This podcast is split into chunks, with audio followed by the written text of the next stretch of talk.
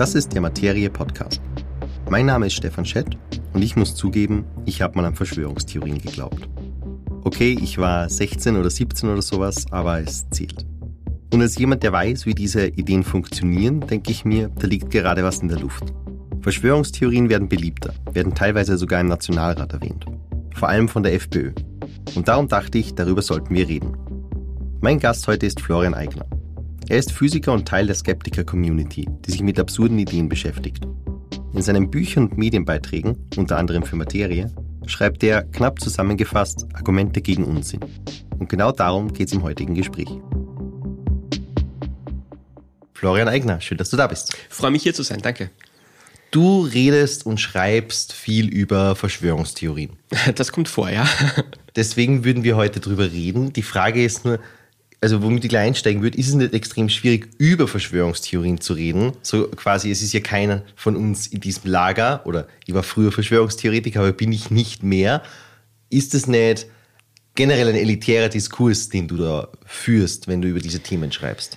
Das ist ein berechtigter Vorwurf und das ist auch ein Gedanke, den man haben muss, wenn man das tut. Das glaube ich schon. Weil man ja niemanden überzeugt, wenn man sich hinstellt und sagt, ihr seid alle dumm und ich weiß es besser. Das ist vielleicht eines der großen zentralen Probleme der Wissenschaftskommunikation überhaupt.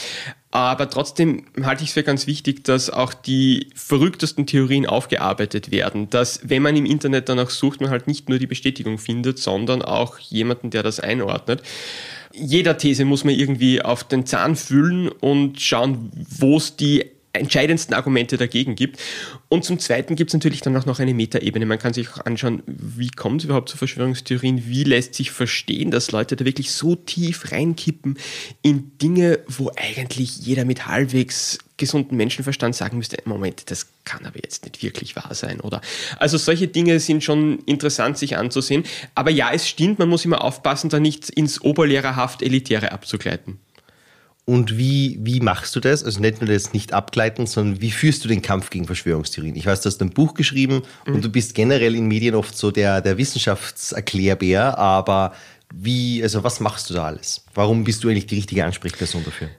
Nun, die eine Antwort, wie man es macht, gibt es sicher nicht. Und die Strategie kann nur sein, einfach 20.000 verschiedene Dinge auszuprobieren.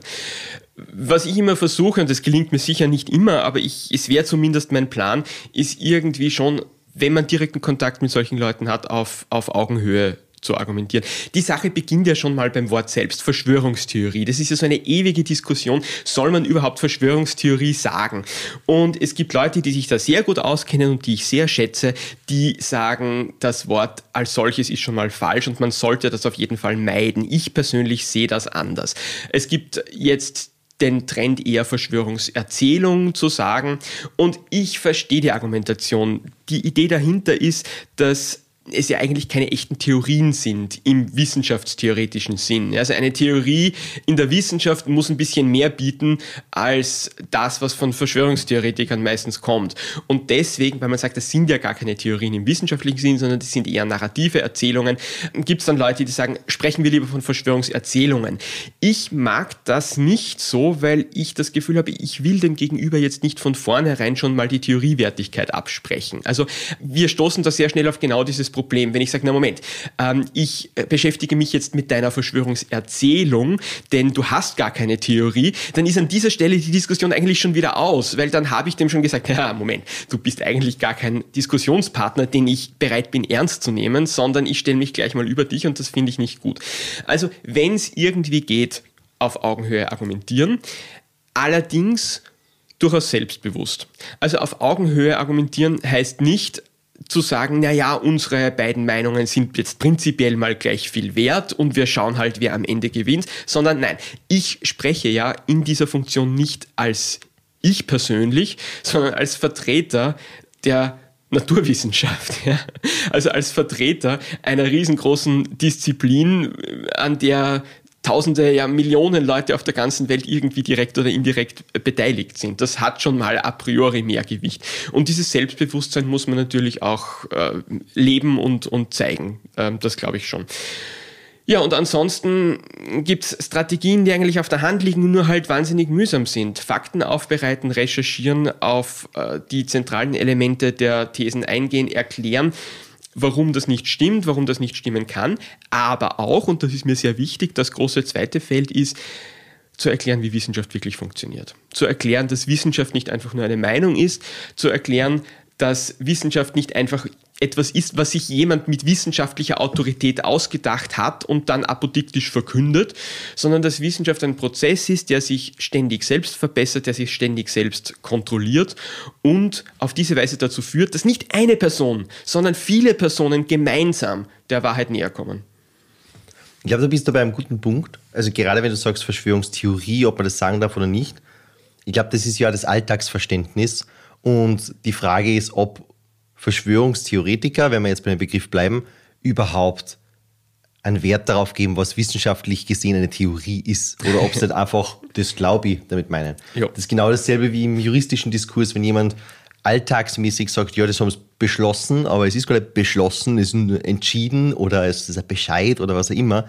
Das ist ja was, was viele Leute relativ wurscht ist. Und das haben wir im zweiten Teil deiner Antwort nämlich jetzt auch gedacht, wenn du sagst, wie Wissenschaft funktioniert, vielleicht ist es ja, also ist jetzt Ausgangsthese von mir, viele Leute egal. Also vielleicht viele Leute, die Wissenschaftlern nicht glauben, haben vielleicht gar kein Interesse herauszufinden, wie es funktioniert, weil sie glauben es eh nicht. Gut, das ist ein Problem, das man natürlich nie lösen kann. Wenn jemand sagt, es interessiert mich nicht, dann hat man verloren. Aber dann muss man halt versuchen, es auf interessante Weise zu erklären. Und ich glaube schon, dass das ein Aha-Erlebnis ist für viele Leute. Es ist für die meisten Leute vollkommen unklar und vollkommen unverständlich, wie es zu wissenschaftlichen Aussagen kommt. Das ist ja nichts, was man in der Schule lernt. Das ist nichts, was man im Alltag erfährt oder worauf man so automatisch stößt, sondern das ist etwas, was man eigentlich nur Schritt für Schritt lernt, wenn man mal die Wissenschaft irgendwie von innen gesehen hat. Und ich glaube schon, dass es da wahnsinnig hilfreich sein kann, wenn mal jemand im Fernsehen vielleicht aus der Wissenschaft auch erklärt, wie mühsam es ist, zu diesen Ergebnissen zu kommen. Nicht nur die Ergebnisse darzustellen, sondern auch zu sagen, ja, äh, das haben wir geglaubt. Zwei Jahre lang haben wir dann die Experimente dazu gemacht und es hat nicht und nicht funktionieren wollen, bis wir draufgekommen sind, es stimmt gar nicht, sondern es lässt sich auf diese andere Weise erklären. Ich glaube schon, dass das etwas ändert in Menschen, wenn sie merken, hey, Moment, äh, Wissenschaft funktioniert eben nicht so, dass jemand beschließt, was er glauben will und dann Belege dafür sucht. Das ist nämlich die Art, wie mhm. Verschwörungstheoretiker vorgehen meistens. Ich habe eine feste These und jetzt setze ich mich ans Internet oder schaue in die Natur oder was, was auch immer und versuche Belege dafür zu finden. Das ist die Art, wie diese Leute arbeiten und wie sich die Leute dann auch Wissenschaft vorstellen. Und so funktioniert es halt nicht, sondern es ist immer so ein Zickzackkurs in der Wissenschaft, der mit vielen Irrtümern zu tun hat und am Schluss aber dann doch etwas sehr Solides hervorbringt. Und ich glaube, das ist schwer zu verstehen. Und ich sehe ein, dass es schwer zu verstehen ist. Und ja, deswegen habe ich da auch ein ganzes Buch darüber geschrieben. Mhm. Und vielleicht liefert das einen kleinen Beitrag, aber es ist eine schwierige Sache, wo wir aber, glaube ich, durch müssen. Ich glaube, dass, dass es schwierig ist, ist ja ein bisschen das Hindernis, weil gerade in die USA oder generell im englischsprachigen Raum ist dieser Diskurs, glaube ich, schon ein bisschen weiter. Die Sprache der Wissenschaft ist ja sehr technisch und mhm. mit einem sehr strikten Aufbau. Ich glaube, also mein Eindruck ist, gerade in der Naturwissenschaft ist es noch strikter als in Sozialwissenschaften, dass man eben einen gewissen Aufbau haben muss, dass man so und so vorgehen muss, so und so die Relevanz herausarbeiten muss und dass da am Ende was sehr Kompliziertes entsteht, um die Peer Review durchzukriegen und nicht mhm. um Leuten zu erklären, was du gemacht hast. Weil ich glaube, das, was du quasi alltagssprachlich machst, also in deine Beiträge, die du für Medien schreibst, ist ja auch Kommunikation über Wissenschaft, aber so, dass es halt jeder versteht. Und Studien sind ja eigentlich genau das Gegenteil. Mhm. Ist das auch ein Teil des Problems? Ja, sicher ist das ein Teil des Problems. Und wie du richtig sagst, der englischsprachige Raum ist da weiter als der deutschsprachige Raum. Nicht, dass es dort keine Probleme gäbe, aber es ist irgendwie dort schon etabliert, dass man Wissenschaft auch verständlich erklären muss und dass es auch innerhalb der wissenschaftlichen Community ja wenig bringt, wenn selbst die Kollegen dann vielleicht nicht so genau wissen, was man meint. Mhm. Wohingegen ich das Gefühl habe, dass so in Kontinentaleuropa doch Sprache so als Distinktionsmerkmal noch immer verwendet wird. Wenn ich jetzt keine großen schwierigen Wörter verwende hier bei meinem Vortrag, dann könnten die Leute ja glauben, ich bin nicht intelligent genug. Das ist so eine Angst, die bei vielen Leuten schon irgendwie noch im Hinterkopf mitschwingt. Und das ist halt ein Blödsinn. Also das ist genau das Gegenteil von der Erfahrung, die, die ich gemacht habe in der Wissenschaft. Ich habe immer versucht, äh, wenn ich irgendwo einen Vortrag gehalten habe oder so, jetzt äh, für Leute aus aus dem Fachpublikum, es trotzdem möglichst einfach zu machen. Und das hat den Leuten immer gefallen. Es war einfach nie so, dass dann jemand zu mir gekommen wäre und gesagt hätte, naja, ähm, schon schöne wissenschaftliche Ergebnisse, aber ein bisschen zu verständlich. Ja, das, das passiert nicht. Das ist kein Problem. Es gibt aber viele Fachvorträge, die nicht mal die Fachkollegen verstehen, was dann auch in, für die wissenschaftliche Karriere nicht gut ist. Also ja, ich glaube, da gibt es noch viel zu lernen, aber Wichtig ist, glaube ich, auch der Gedanke, Wissenschaft wird von der Öffentlichkeit bezahlt über Steuergelder und insofern hat man, wenn man in der Wissenschaft arbeitet, auch die moralische Verpflichtung, dieses Wissen irgendwie der Öffentlichkeit zugänglich zu machen. Und das muss nicht ständig so sein. Das ist nicht in jedem Fall so. Ich muss es nicht über jedes einzelne wissenschaftliche Paper dann eine äh, allgemein verständliche Zusammenfassung schreiben. Das ist nicht notwendig. Und es können auch nicht alle und auch das ist okay. Aber insgesamt wünsche ich mir einen stärkeren Mindset in der Wissenschaft, dass es doch auch eine Verpflichtung ist, wissenschaftliche Ergebnisse zugänglich zu machen, sodass jeder versteht. Dann, das ist eigentlich eine gute Überleitung für ein, ein Spiel, das ich dir im Vorhinein angekündigt habe. Nämlich, äh, was ich gerne probieren würde mhm. und einfach, äh, um danach darüber zu reden, was jetzt passiert, ist, dass wir kurz einmal so eine Art Rollenspiel machen. Also du bleibst du, das ist der leichte Part. Aber ich habe ja schon gesagt, ich habe früher mal, also mit 16, wie wahrscheinlich jeder junge Mann mit viel Tagesfreizeit und Internetzugang, habe ich an Verschwörungstheorien geglaubt. Ich, ich glaube noch immer zu verstehen, wie sowas funktioniert von der Dynamik her und dass man einfach mal quasi die Gegenseite mit ins Gespräch es. Es wird schwierig, ich werde es versuchen. Ich möchte noch anbringen, also ich kann das gut nachvollziehen. Ich bin selbst als Teenager mit einem Kupferpendel herumgelaufen und uh. habe Wasseradern und Erdstrahlen gefunden. Also ja, ja, man, man ist komisch Ein gefunden nämlich, geil. Ja, ja, zuverlässig. Und ich würde jetzt einfach quasi für die nächsten, ich habe jetzt kein Zeitlimit dafür, aber Minuten, äh, für den nächsten Abschnitt würde ich einen Verschwörungstheoretiker mimen. Also du bist jetzt quasi nicht beim Materie-Podcast, sondern ja. beim österreichischen Alex Jones oder so zu mhm. Gast und bist so ein, ein Pandit, den ich zerlegen muss oder so. Und ich werde jetzt keine andere Stimme einnehmen oder so. Aber da wäre meine aufgelegte erste Frage, also auch auf die Vorstellung ausgehend, warum sollte man dir eigentlich was glauben? Weil du bist ja Physiker, du bist Wissenschaftler, die Wissenschaftler haben ja brav in der Corona-Pandemie irgendwelche Expertenrollen eingenommen, waren bei der Impfpflicht beteiligt, alles Mögliche. Und du bist ja sehr stark exponiert und nennst Leute Verschwörungstheoretiker und Schwurbler und so weiter. Ist das nicht eh klar, dass du bezahlt bist? Nein, ist es nicht. Äh, der Punkt ist auch, ich sage das, was ich sage, ja jetzt nicht unbedingt in meiner Funktion als Physiker. Ich kann gewisse Dinge als Physiker natürlich nachrechnen und Expertise dazu abgeben, aber wenn es jetzt zum Beispiel über Corona-Themen geht, über Gesundheitsthemen, dann habe ich da als Physiker nichts dazu zu sagen. Ich habe aber noch eine zweite Position und das ist die Position des Wissenschaftspublizisten. Das heißt, mein Job ist jetzt nicht unbedingt äh, neue Ergebnisse auf den Tisch zu legen, sondern mir anzuschauen, was sagen denn die Leute, die sich auf der Welt am besten auskennen zu diesem Thema. Und das schaue ich mir dann an, ob es da Einigkeit gibt. Und wenn es Einigkeit gibt darüber, dann erkläre ich diese Einigkeit. Und das ist ein Missverständnis, das viele Leute haben. Die glauben immer, ich präsentiere hier meine eigene Gegenthese zu dem, was sie sagen. Nein, das tue ich nicht. Um meine Meinung geht es überhaupt nicht, sondern ich bin hier nur der Vermittler. Ich bin hier der Stellvertreter für Leute, die sich ihr ganzes Leben mit diesem Thema beschäftigt haben, die es besser wissen als sonst irgendjemand auf der Welt. Und wenn sich die einig sind, dann können wir denen guten Gewissens vertrauen. Ja, aber die Frage ist, ob sie sich einig sind. Also man liest ja immer wieder von auch angesehene Klimawissenschaftler, die da nicht mitgehen mit dem, dass der menschengemachte Klimawandel so das ist. Ein sehr guter Nobelpreisträger Punkt. und alles Mögliche. Das ist ein sehr guter Punkt und das muss man tatsächlich im Auge behalten. Und was entscheidend ist, es gibt in der Wissenschaft nicht immer dasselbe Level von Sicherheit. Es gibt Dinge, die sind vollkommen sicher. Über die gibt es Einigkeit. Über die müssen wir nicht mehr streiten. Zum Beispiel? Dass es den Klimawandel gibt, wissen wir heute. Das ist so gut belegt durch unglaublich viele verschiedene Messungen ganz unterschiedlicher Art, dass man es äh, klar sagen kann, darüber müssen wir nicht mehr streiten.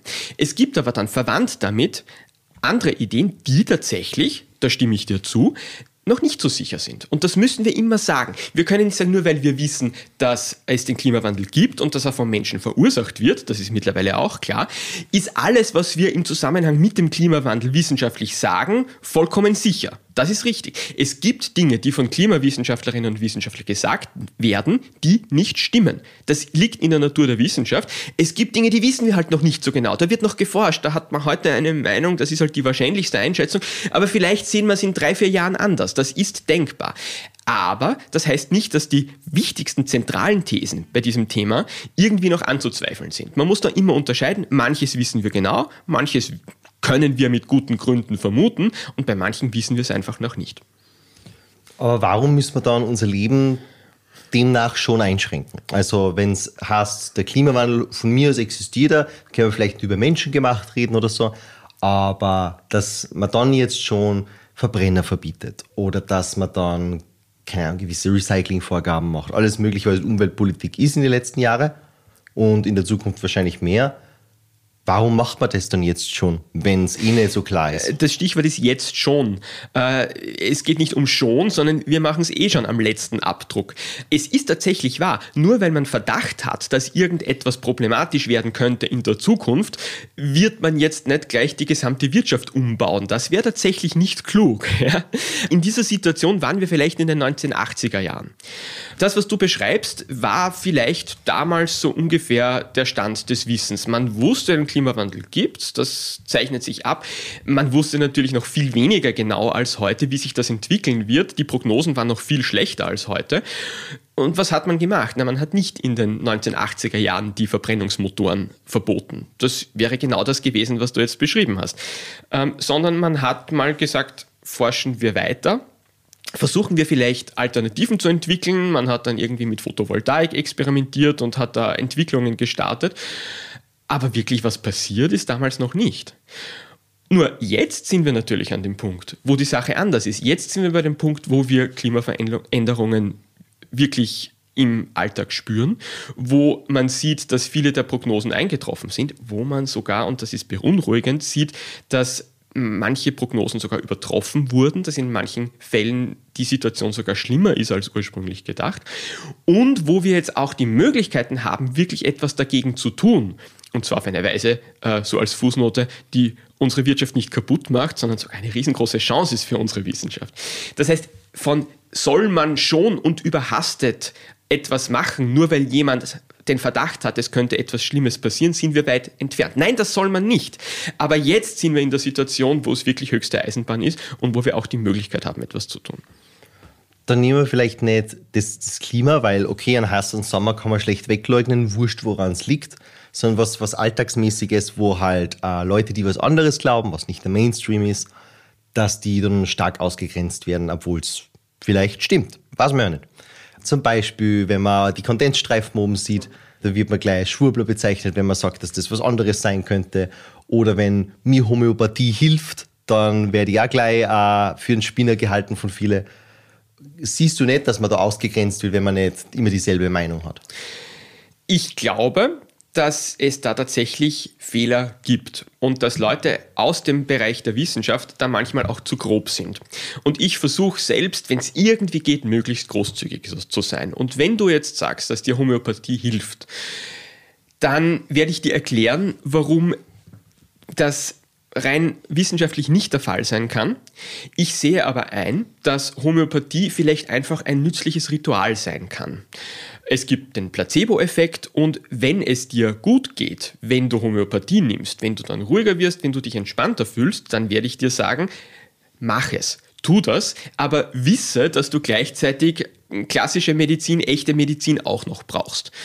Also ich werde wenn es irgendwie möglich ist, Leute jetzt nicht äh, auslachen und für dumm erklären, sondern ich verstehe das ja auch. Und es gibt nicht nur Wissenschaft, sondern wir Menschen funktionieren halt auch auf irrationale Weise. Das ist ganz normal. Und wie gesagt, Rituale und Traditionen sind wichtig. Jeder von uns hat seine Rituale und die müssen jetzt nicht irgendwie wissenschaftlich begründet sein, sondern wenn es mir schlecht geht, dann mache ich irgendwas. Das hat sich in meinem Kopf so eingebürgert und dann geht es mir besser. Und wenn dieses etwas machen darin besteht, dass ich eine äh, esoterische Heilmethode anwende, ja, mein mein Gott, warum denn nicht? Ja, äh, Habe ich jetzt kein großes Problem damit.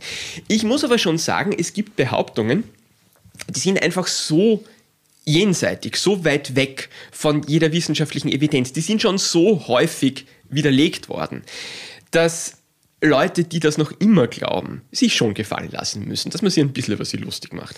Das heißt ja nicht, dass sie schlechte Menschen sind, weil ich sage immer auch dazu, ich selbst als Person glaubt garantiert auch an viele Dinge, die nicht wahr sind. Das lässt sich gar nicht vermeiden. Wir Menschen sind so. Jeder von uns hat Unsinn im Kopf. Ja?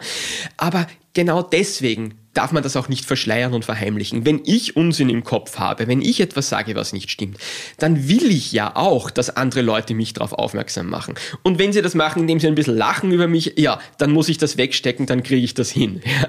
Und danach denke ich mir, uh, okay, da muss ich meine Meinung ändern, das war ein Blödsinn, das sehe ich jetzt ein.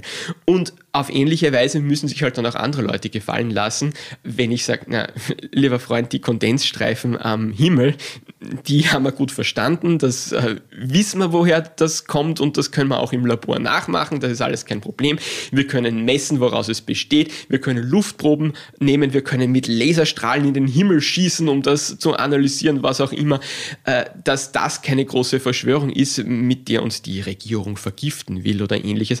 Das ist einfach so klar und so unbestreitbar bewiesen. Wenn du das noch immer glaubst, dann darf ich schon ein bisschen lachen über dich. Aber die Frage ist ja, wer beweist es mir? Weil viele Dinge, die du gesagt hast, das mit den Laserstrahlen und so mhm. weiter, so ja, das ist schön oder im Labor, aber erstens, ich bin nicht in diesem Labor, ich weiß nicht, wie die funktionieren und mir beweist da keiner, dass ihr die Wahrheit sagt. Und wenn ich da keinen Einblick habe, im Sinne von, wie funktioniert dieses Experiment, was macht sie da und wie, mhm. kann, wie kann ich sicher sein, dass das, was ihr im Labor da macht, dasselbe ist, was da am Himmel passiert, das ist bei mir noch nie angekommen. Und deswegen ist quasi dieses Missverständnis zwischen uns beide, was man glauben kann und was nicht. Ja, das ist ein Problem. Und da hat sich meine Meinung auch geändert über die Jahre, wie man damit umgeht. Ursprünglich habe ich gedacht, na gut, man löst solche Probleme, indem man einfach Fakten auf den Tisch legt.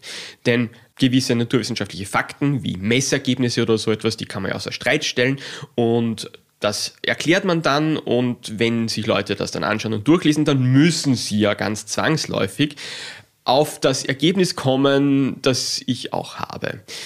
Das stimmt halt nicht.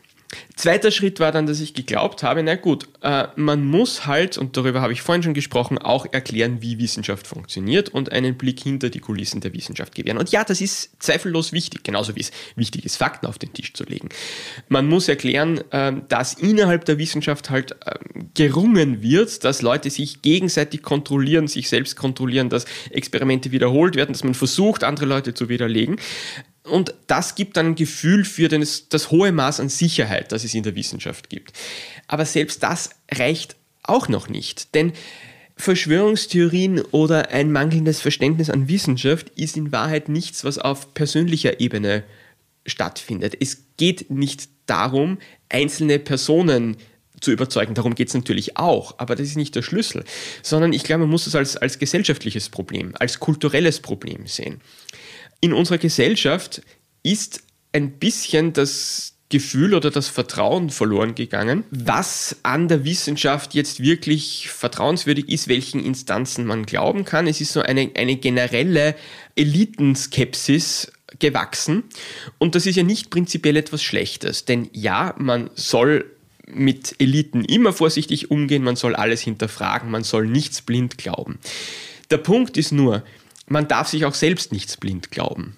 Also nur weil ich jetzt ein Bauchgefühl habe, das dem widerspricht, was irgendwelche Bildungseliten oder wie immer sie dann man nennen will, sagen, heißt das nicht, dass mein Bauchgefühl jetzt auch nur annähernd einen ähnlichen Wert hat wie das. Und das ist, glaube ich, das, was, was wir als Menschen einfach verstehen müssen, dass ich persönlich halt was glauben kann, ich habe ein Gespür für irgendwas, aber ich muss immer, immer, immer, immer im Kopf behalten, dass mein persönlicher Glaube möglicherweise halt wirklich weniger wert ist als der von dem anderen. Das heißt nicht, dass ich diesen Glauben nicht haben darf, weil der entsteht eh automatisch in meinem Kopf. Das kann ich gar nicht ändern. Aber ich muss ihn halt immer hinterfragen. Und wir müssen das Ganze als, als soziales, als kulturelles Problem verstehen. Wir müssen Werbung machen für wissenschaftliches Denken insgesamt. So wie man in der Gesellschaft, ich weiß nicht, die Idee verankern musste, dass Tierschutz irgendwie wichtig ist, so wie man, und das ist ein äh, mühsames Geschäft, das bis heute nicht abgeschlossen ist, in der Gesellschaft irgendwie verankern musste, dass Frauen gleich viel wert sind wie Männer. Äh, an diesem Beispiel sieht man, wie lange das dauert und wie komplex und vielschichtig das ist, muss man auch in der Gesellschaft verankern, dass man halt den eigenen äh, Bauchgefühlen nicht einfach glauben darf, sondern dass es schon so etwas gibt wie eine objektive Wissenschaft, der man sich annähern kann durch Fachkenntnis, durch harte Arbeit, nicht von Einzelpersonen, sondern durch riesengroße Anzahl von vielen Personen zu zusammenwirken. Aber das ist so eine abstrakte Idee und die ist schwer zu transportieren, aber wir müssen daran arbeiten, eine andere Möglichkeit haben wir nicht. Aber wenn du von dem Bauchgefühl sprichst und dass jeder seine, seine eigenen Gefühle, Meinungen und so weiter haben darf, sagt dir, ganz unabhängig davon, was wir jetzt zu Chemtrails oder Klima oder Russland oder was immer glauben, sagt dir der Bauchgefühl nicht, dass es da Eliten gibt, die was lenken, was du nicht weißt? Nein, mein Bauchgefühl sagt mir genau das Gegenteil. Und davon bin ich sehr überzeugt.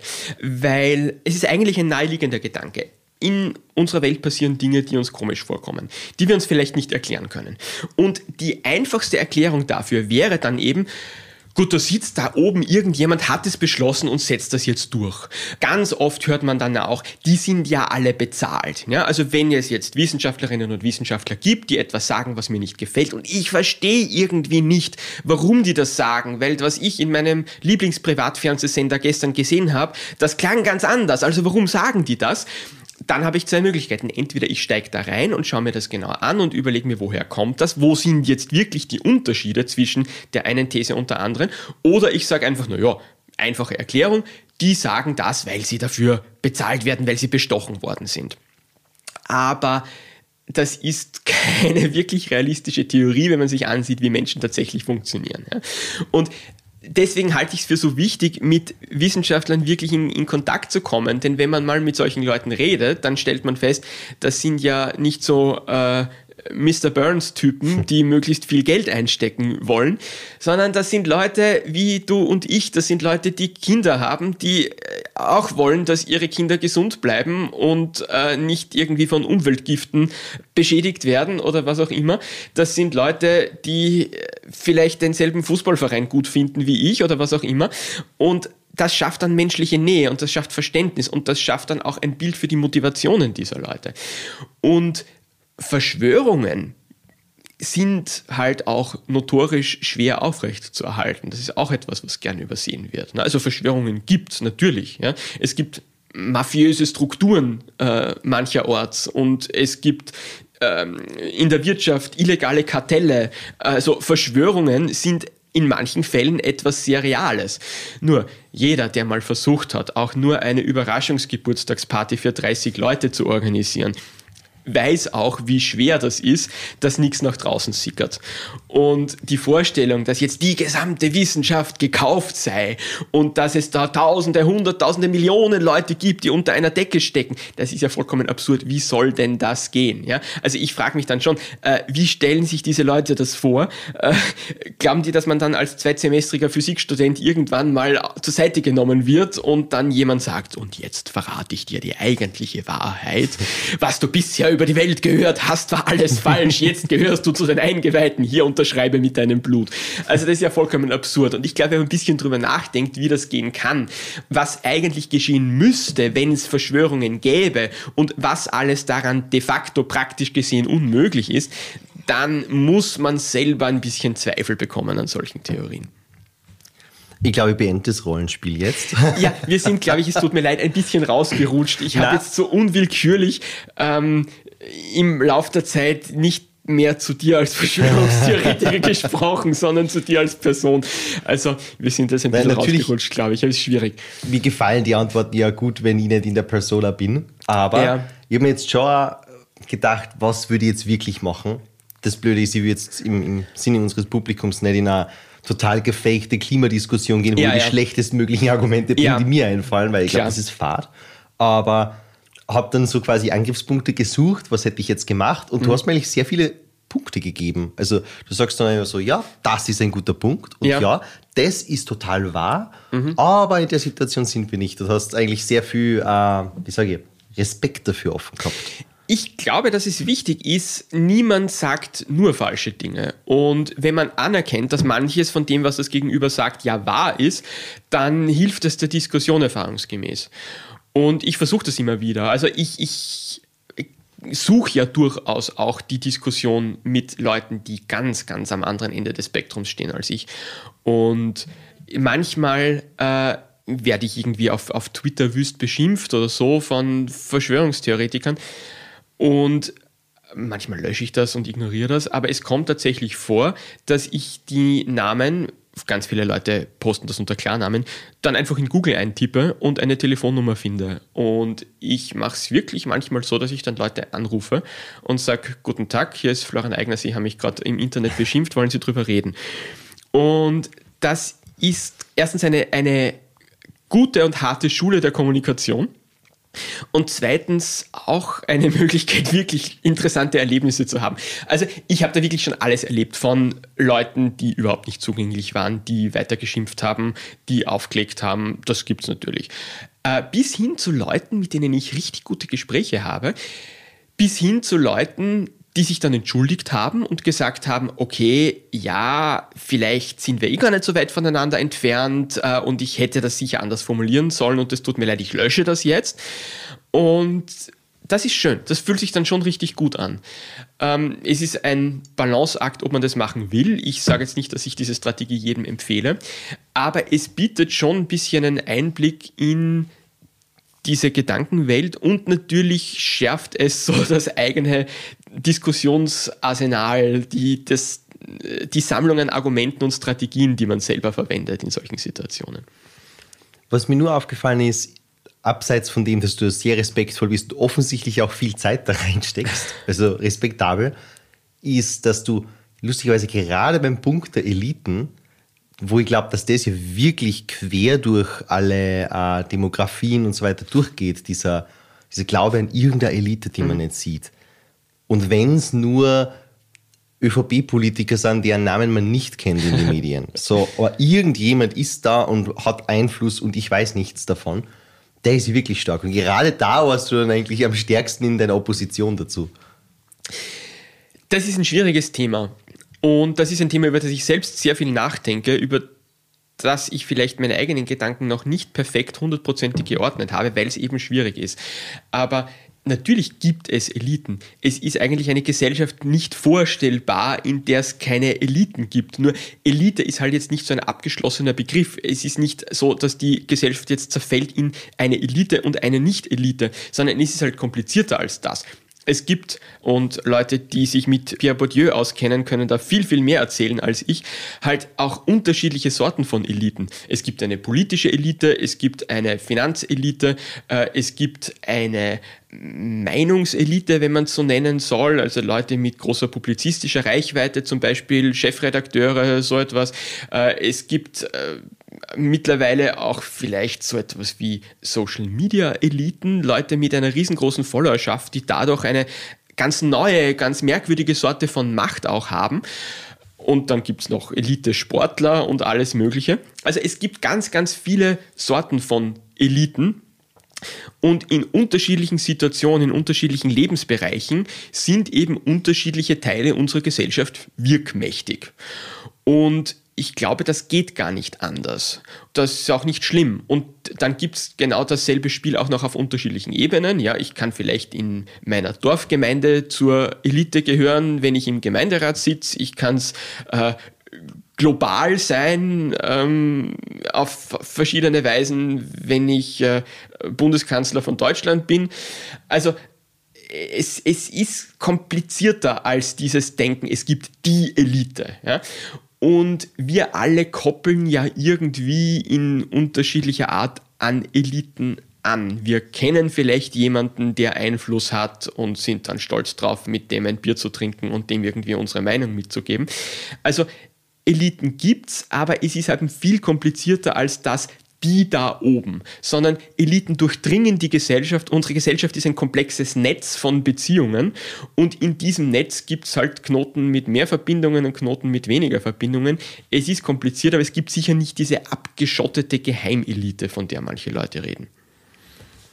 Ich glaube, ich teile die Analyse, nur ich verstehe dann gleichzeitig relativ instinktiv, warum Leute das nicht glauben, weil nicht jeder, sagen wir mal, Anschluss an diese Eliten hat. Mhm. Weil du sagst auch, es gibt Gemeindeeliten und da ist halt so, wenn du einen Bürgermeister kennst meistens oder solche Sachen oder wie von der Bezirkshauptmannschaft, jemand, der da halt helfen kann bei einem Problem. Aber es gibt halt viele Leute in Österreich, die niemanden kennen, der ihnen helfen kann. Das stimmt. Und meistens ist es bei uns mit Helfen verbunden, kommt man vor, wenn man Eliten kennt. Also Eliten kennen ist ja nicht geil, weil, oder ist, ist schon geil, weil man einen coolen Ideenaustausch haben kann, aber meistens ist es geil, weil du glaubst, du kannst daraus etwas gewinnen. Mhm und das Netzwerk hat ihren Wert. Das heißt, jeder, der nicht die Meinung hat, dass man da die Eliten kennt, oder vielleicht jemand kennt sogar den ÖVP-Bürgermeister sehr gut persönlich und kann da alle möglichen Umwidmungsprojekte machen damit, oder solche Sachen in der Gemeindepolitik einfach, aber du glaubst, dass du im Bund, in, in ganz Österreich gibt es größere Eliten, die über dein Leben bestimmen, dass daher vielleicht dieser, diese Wut kommt wahrscheinlich. Ja, das stimmt. Nur man kann diese Wut auf diese Weise zwar erklären, aber nicht legitimieren. Denn man könnte auch sagen, wir haben wahrscheinlich noch nie eine Zeit erlebt, in der man so äh, unproblematischen Zugang zu Entscheidungen, äh, zu Eliten hatte wie heute. Ja? Also vor ein paar Jahrhunderten war das ganz anders. Da hat man kuschen müssen und hat keine Möglichkeit gehabt, sich mhm. irgendwie einzubringen. Ähm, also ja, das geht besser, aber tun wir nicht so, als wäre alles da ganz furchtbar. Was natürlich schon stimmt, ist, dass es äh, Bevölkerungskreise gibt, die vollkommen zu Recht das Gefühl haben, sie können sich's nicht richten. Und dass daraus ein Ärger entsteht, ist vollkommen verständlich und ist auch vollkommen berechtigt. Und ich glaube, dass es schon eine moralische Verpflichtung für Leute gibt, die man irgendwie als Elite bezeichnen könnte, eben nicht nur für sich selbst zu arbeiten, sondern auch halt irgendwie Verantwortung für die Gesamtgesellschaft wahrzunehmen. Ja, also gerade wenn man an einer Position ist, in der man halt Macht hat, in der man Einfluss auf Entscheidungen hat, dann soll man sich klar darüber sein, dass das jetzt kein Freibrief ist, sich selbst äh, möglichst gut zu positionieren, sondern wir müssen schon irgendwie als Gesellschaft gemeinsam weiterkommen. Denn wenn jeder nur auf sich schaut, dann erreichen wir sicher nicht den Zustand, in dem wir alle gemütlich leben. Äh, dann haben nämlich auch die Leute, die sich als Elite fühlen, kein gutes Leben. Wenn jeder vollkommen losgelöst von anderen seinen eigenen Nutzen optimiert, dann kann man, wenn man sehr reich ist, vielleicht seine äh, Villa bauen mit einem Stacheldrahtzaun rundherum und seine eigene Security haben, die äh, rundherum patrouilliert, um die rebellierenden Massen draus zu halten. Ist aber jetzt auch nicht unbedingt das, was ich mir unter einem gemütlichen Leben vorstellen würde. Ja? Also muss ich schon klar machen, selbst für die Leute, die am oberen Ende des gesellschaftlichen Spektrums stehen, ist es wichtig, dass wir in einer solidarischen Gesellschaft leben. Und diese Verantwortung muss man wahrnehmen. Und wenn Leute sich abgehängt fühlen, dann ist das ein Problem und dem muss man begegnen. Allerdings bin ich da auch ein bisschen vorsichtig. Es ist ja dieses, gewisse Schichten sind abgehängt, immer so ein Argument, um Rechtsradikalismus zu erklären. Man sagt ganz oft, naja, man muss die Ängste und Sorgen dieser Menschen wahrnehmen, weil die haben ja nichts. Die können sich ja nicht artikulieren, die äh, haben keine Chance auf wirtschaftlichen Aufstieg und das ist ja klar, dass die zornig werden. Und das ist sicher ein Teil der Antwort, aber es ist eben nur ein Teil, weil ich glaube schon, dass unter Leuten, die da sich selbst radikalisieren momentan, viele sind, die eigentlich ganz gut dastehen. Dass auch Rechtsradikalismus oder auch Verschwörungsglaube durchaus in die gebildete Mittel- und Oberschicht hineinragt und dass da Leute plötzlich irgendwie mit Fahnen herumlaufen und grauenhafte Parolen schreien, wo ich mir denke, na Moment, du musst dich doch eigentlich über dein Leben nicht beschweren. Woher kommt dieser Hass jetzt? Also wie immer, ich glaube, ich habe das jetzt schon ein paar Mal gesagt heute, es ist komplizierter. schwierige Antwort, um ihn zufriedenzustellen. Aber ich, ich verstehe, woher du kommst mit, äh, mit diesem, die Eliten können sich ja nicht puren Egoismus leisten oder sollten sie nicht vom Rollenbild. Gleichzeitig, auf der einen Seite sieht man Probleme. Also ich glaube, der Klassiker ist, solange Menschen arm sind in einem reichen Land, versteht man irgendwie nicht, was da passiert in der Politik. Und da muss man auch gar nicht viel verstehen mhm. vom politischen System, sondern sieht man einfach ein Problem und fragt sich, warum da nichts getan wird. Das ist der Ansatz, den ich eigentlich grundsätzlich emotional immer verstehe. Mhm. Und das andere, was mir zwar auch eingeht, warum, aber was jetzt so vermeidbar ist, ist, was du sagst, wenn man mit dieser Macht nicht, wie sagt man, irgendwie verantwortungsvoll umgeht. Mhm. Ähm, wir haben jetzt sehr viele Korruptionsgeschichten die letzten Jahre. Viele davon werden nur ermittelt oder wie immer. Einige davon sind schon relativ gut aufgearbeitet. Oder ist doch der Eindruck sehr deutlich geworden und ich glaube, das kann man ohne weiteren Stretch sagen, dass sich da Leute massiv bereichert haben ja. an ihrer Macht am Staat. Mhm. Und das richtet natürlich extremen Schaden an. Und da muss ich immer an, jetzt gerade an Argentinien denken. Ich weiß nicht, ob du da die Wahl verfolgst. Da gibt es einen Javier Milei, kennst du den?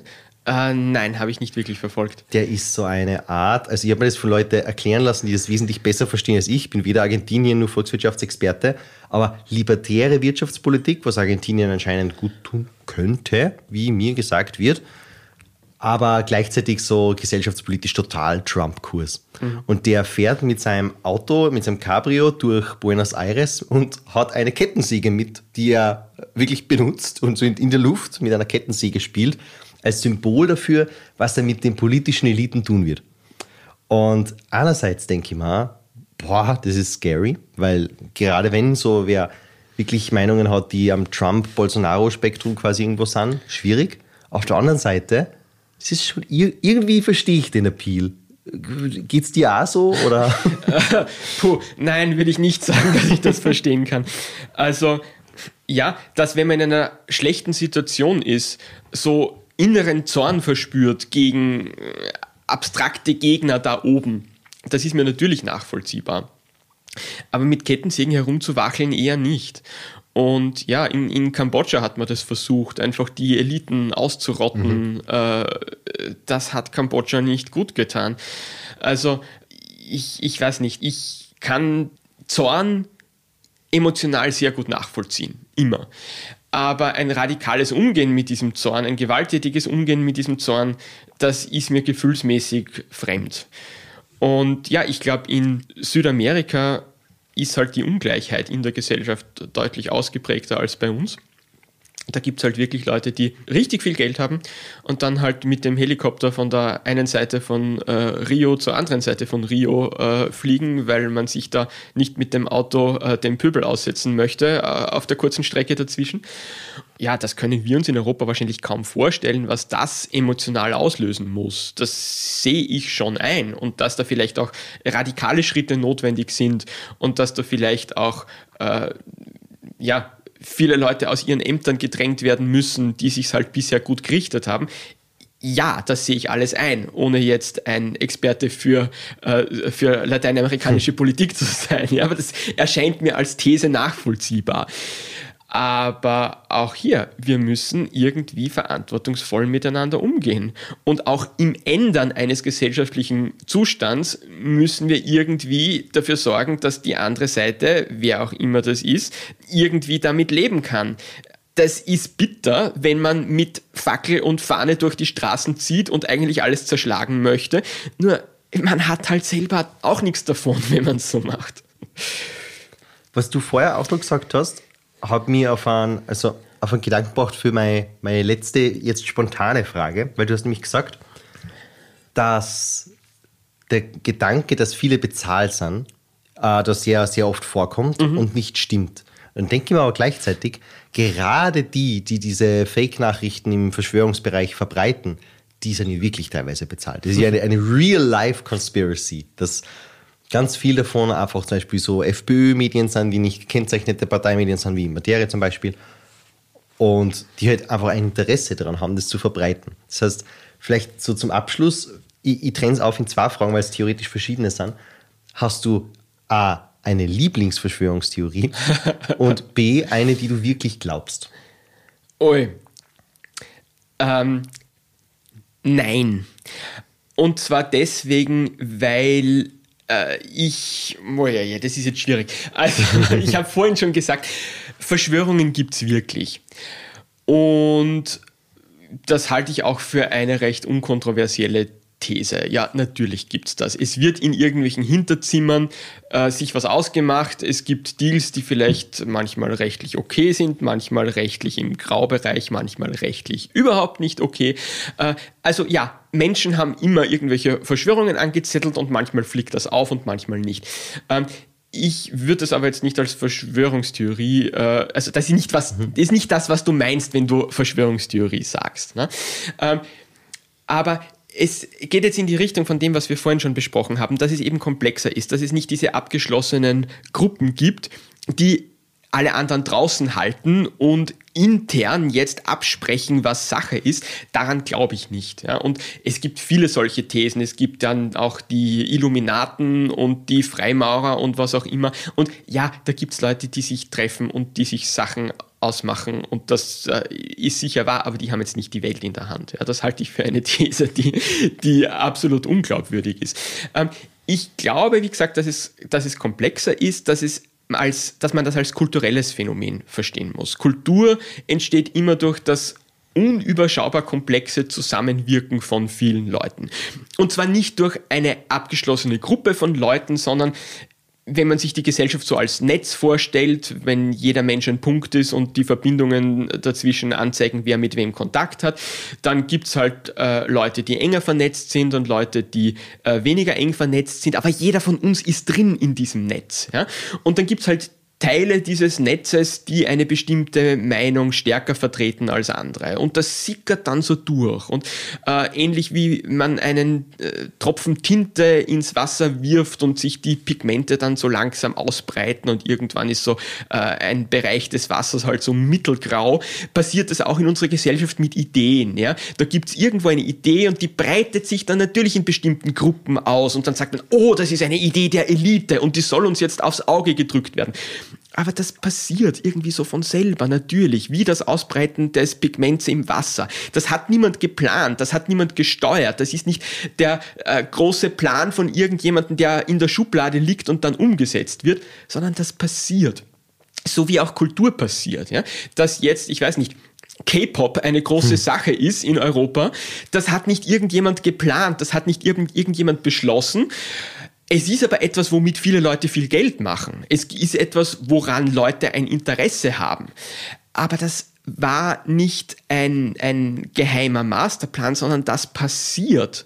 Äh, und das passiert, weil viele Leute halt das anklicken, teilen, andere Leute bemerken, oh, das funktioniert, da setze ich mich jetzt drauf, das versuche ich auch. Und dann wird das so ein Trend. Und ich glaube, so muss man auch politische Trends verstehen, so muss man auch äh, Verschwörungstheorien verstehen, so muss man auch Entscheidungen verstehen, die uns als, als Elitenmeinung erscheinen oder verkauft werden. Das ist nichts, was von irgendjemandem zentral gesteuert wird, sondern das ist etwas, was sich einfach natürlich auf chaotische, unvorhersagbare Weise ergibt und ausbreitet. Und wir alle können natürlich Einfluss nehmen darauf. Und da sind wir jetzt wieder beim Thema Kultur. Wir alle sind Teil unserer Kultur, ob wir es wollen oder nicht. Und genau dadurch, worüber wir reden, worüber wir Podcasts hören, worüber wir äh, mit unseren Freunden reden, worauf wir sie aufmerksam machen, was wir auf Social Media teilen, nehmen wir alle Einfluss auf dieses unglaublich komplexe Netz der menschlichen Kultur und dadurch ändert sich was ohne zentrale Verschwörung, ohne zentrale Steuerung, sondern durch uns alle. Und das kommt uns komisch vor, ja? weil es uns eigentlich unglaublich viel Macht gibt, weil das sagt, wir als Person sind Teil von etwas unglaublich Mächtigen, von einem System, das unsere Gesellschaft steuert. Aber gleichzeitig fühle ich mich nicht mächtig dabei, weil ich habe ja nur mit meinen Freunden diskutiert. Ich habe ja nur in der Familien-WhatsApp-Gruppe was geteilt. Das fühlt sich jetzt nicht so als große mächtige Entscheidung an. Aber trotzdem ist es so, dass unsere Gesellschaft eben gesteuert wird, weniger durch die großen Entscheidungen, auch nicht durch große Entscheidungen von irgendwelchen Politikern da ganz oben, sondern durch unzählige kleine Taten, die wir selbst setzen, genauso wie alle anderen Leute auch. Das ist eigentlich ein sehr guter Appell fürs freie Spiel der Kräfte, freier Markt der Ideen, wie man es nennen will.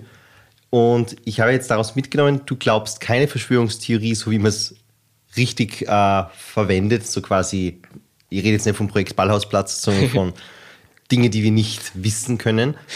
Ich glaube zum Beispiel, das ist jetzt die Frage, ob du es Verschwörungstheorie nennen möchtest. Ich glaube zum Beispiel an Verschwörungen im Sportbereich. Wenn man sich anschaut, wie Fußball-Weltmeisterschaften vergeben werden oder Olympische Spiele, dann funktioniert das sicher nicht rational auf die Art, wie man sich ausgedacht hat, dass es funktionieren soll, sondern wir wissen mittlerweile, da fließen Bestechungsgelder, da schaufeln sich Leute große Summen in die eigenen Taschen, da wird nicht im Sinn des Sports, nicht im Sinn der Fans entschieden, sondern anders.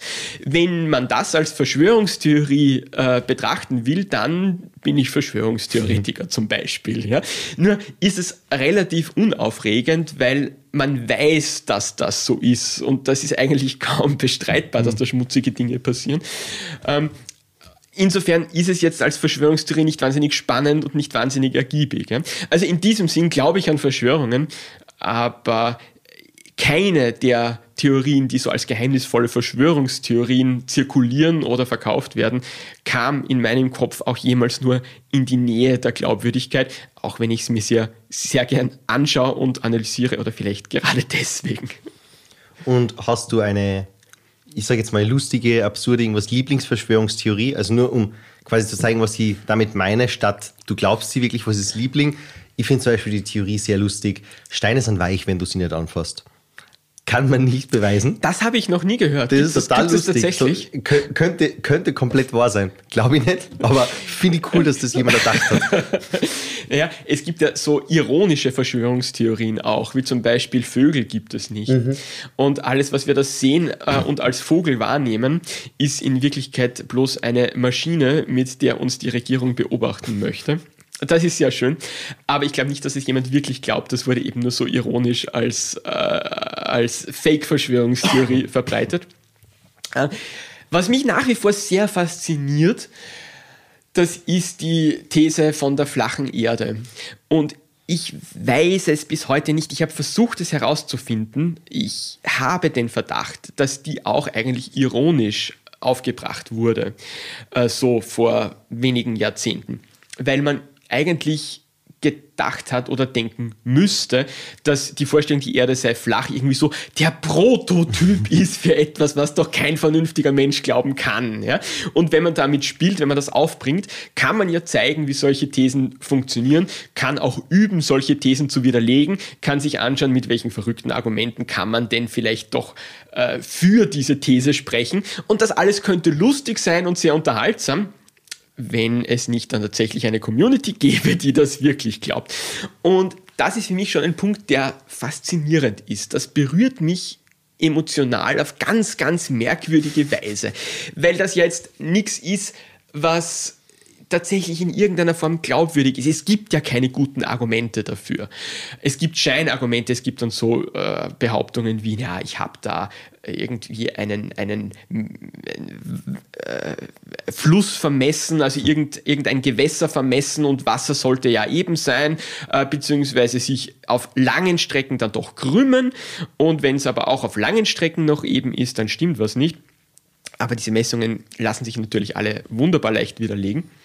Und dass es trotzdem eine Community gibt von Leuten, die glauben, die Erde sei flach, macht was mit mir. Und ich glaube, dass uns diese Verschwörungstheorie noch begleiten wird in den nächsten Jahren. Also meine Vermutung ist, dass die groß kommen wird. Und zwar deswegen, wenn man das Weltbild knackt, wenn man die These, ja, die Erde ist irgendwie kugelförmig und kreist um die Sonne, wenn man die auch noch anzweifelt, dann hat man irgendwie gewonnen gegen die Wissenschaft. Also wenn man es schafft, einen Glauben, der gegen diese vollkommen etablierte Weltsicht unserer Wissenschaft spricht, irgendwie zu legitimieren, wenn man es schafft, da Zweifel zu sehen, dann gibt es irgendwie überhaupt nichts mehr, was außer Zweifel steht. Und das ist meine Angst und ich blicke da wirklich mit Schaudern drauf, mit, mit so einer Art äh, masochistischer Faszination. Ich glaube, dass genau das der Grund sein wird, warum diese These noch stärker und lauter werden wird, weil es für manche Leute einfach so diesen, diesen merkwürdigen Reiz hat, wenn wir das jetzt auch noch anzweifeln, ja, dann gibt es gar nichts mehr, was uns die Wissenschaftler wirklich äh, vorsetzen können. Und das hat für manche Leute wahrscheinlich einen Appeal und ich bin sehr gespannt, wie sich die Theorie der flachen Erde dann noch entwickelt. Wenn wir in ein paar Jahre dann in der Öffentlichkeit drüber reden, Diskussionssendungen haben mit zwei Pro und zwei Contra, dann werden wir daran zurückdenken. Aber ja, genau. Danke für die Lieblingsverschwörungstheorie, die sehr makaber war und danke fürs Dabeisein. Ich sag danke. Hat mich sehr gefreut.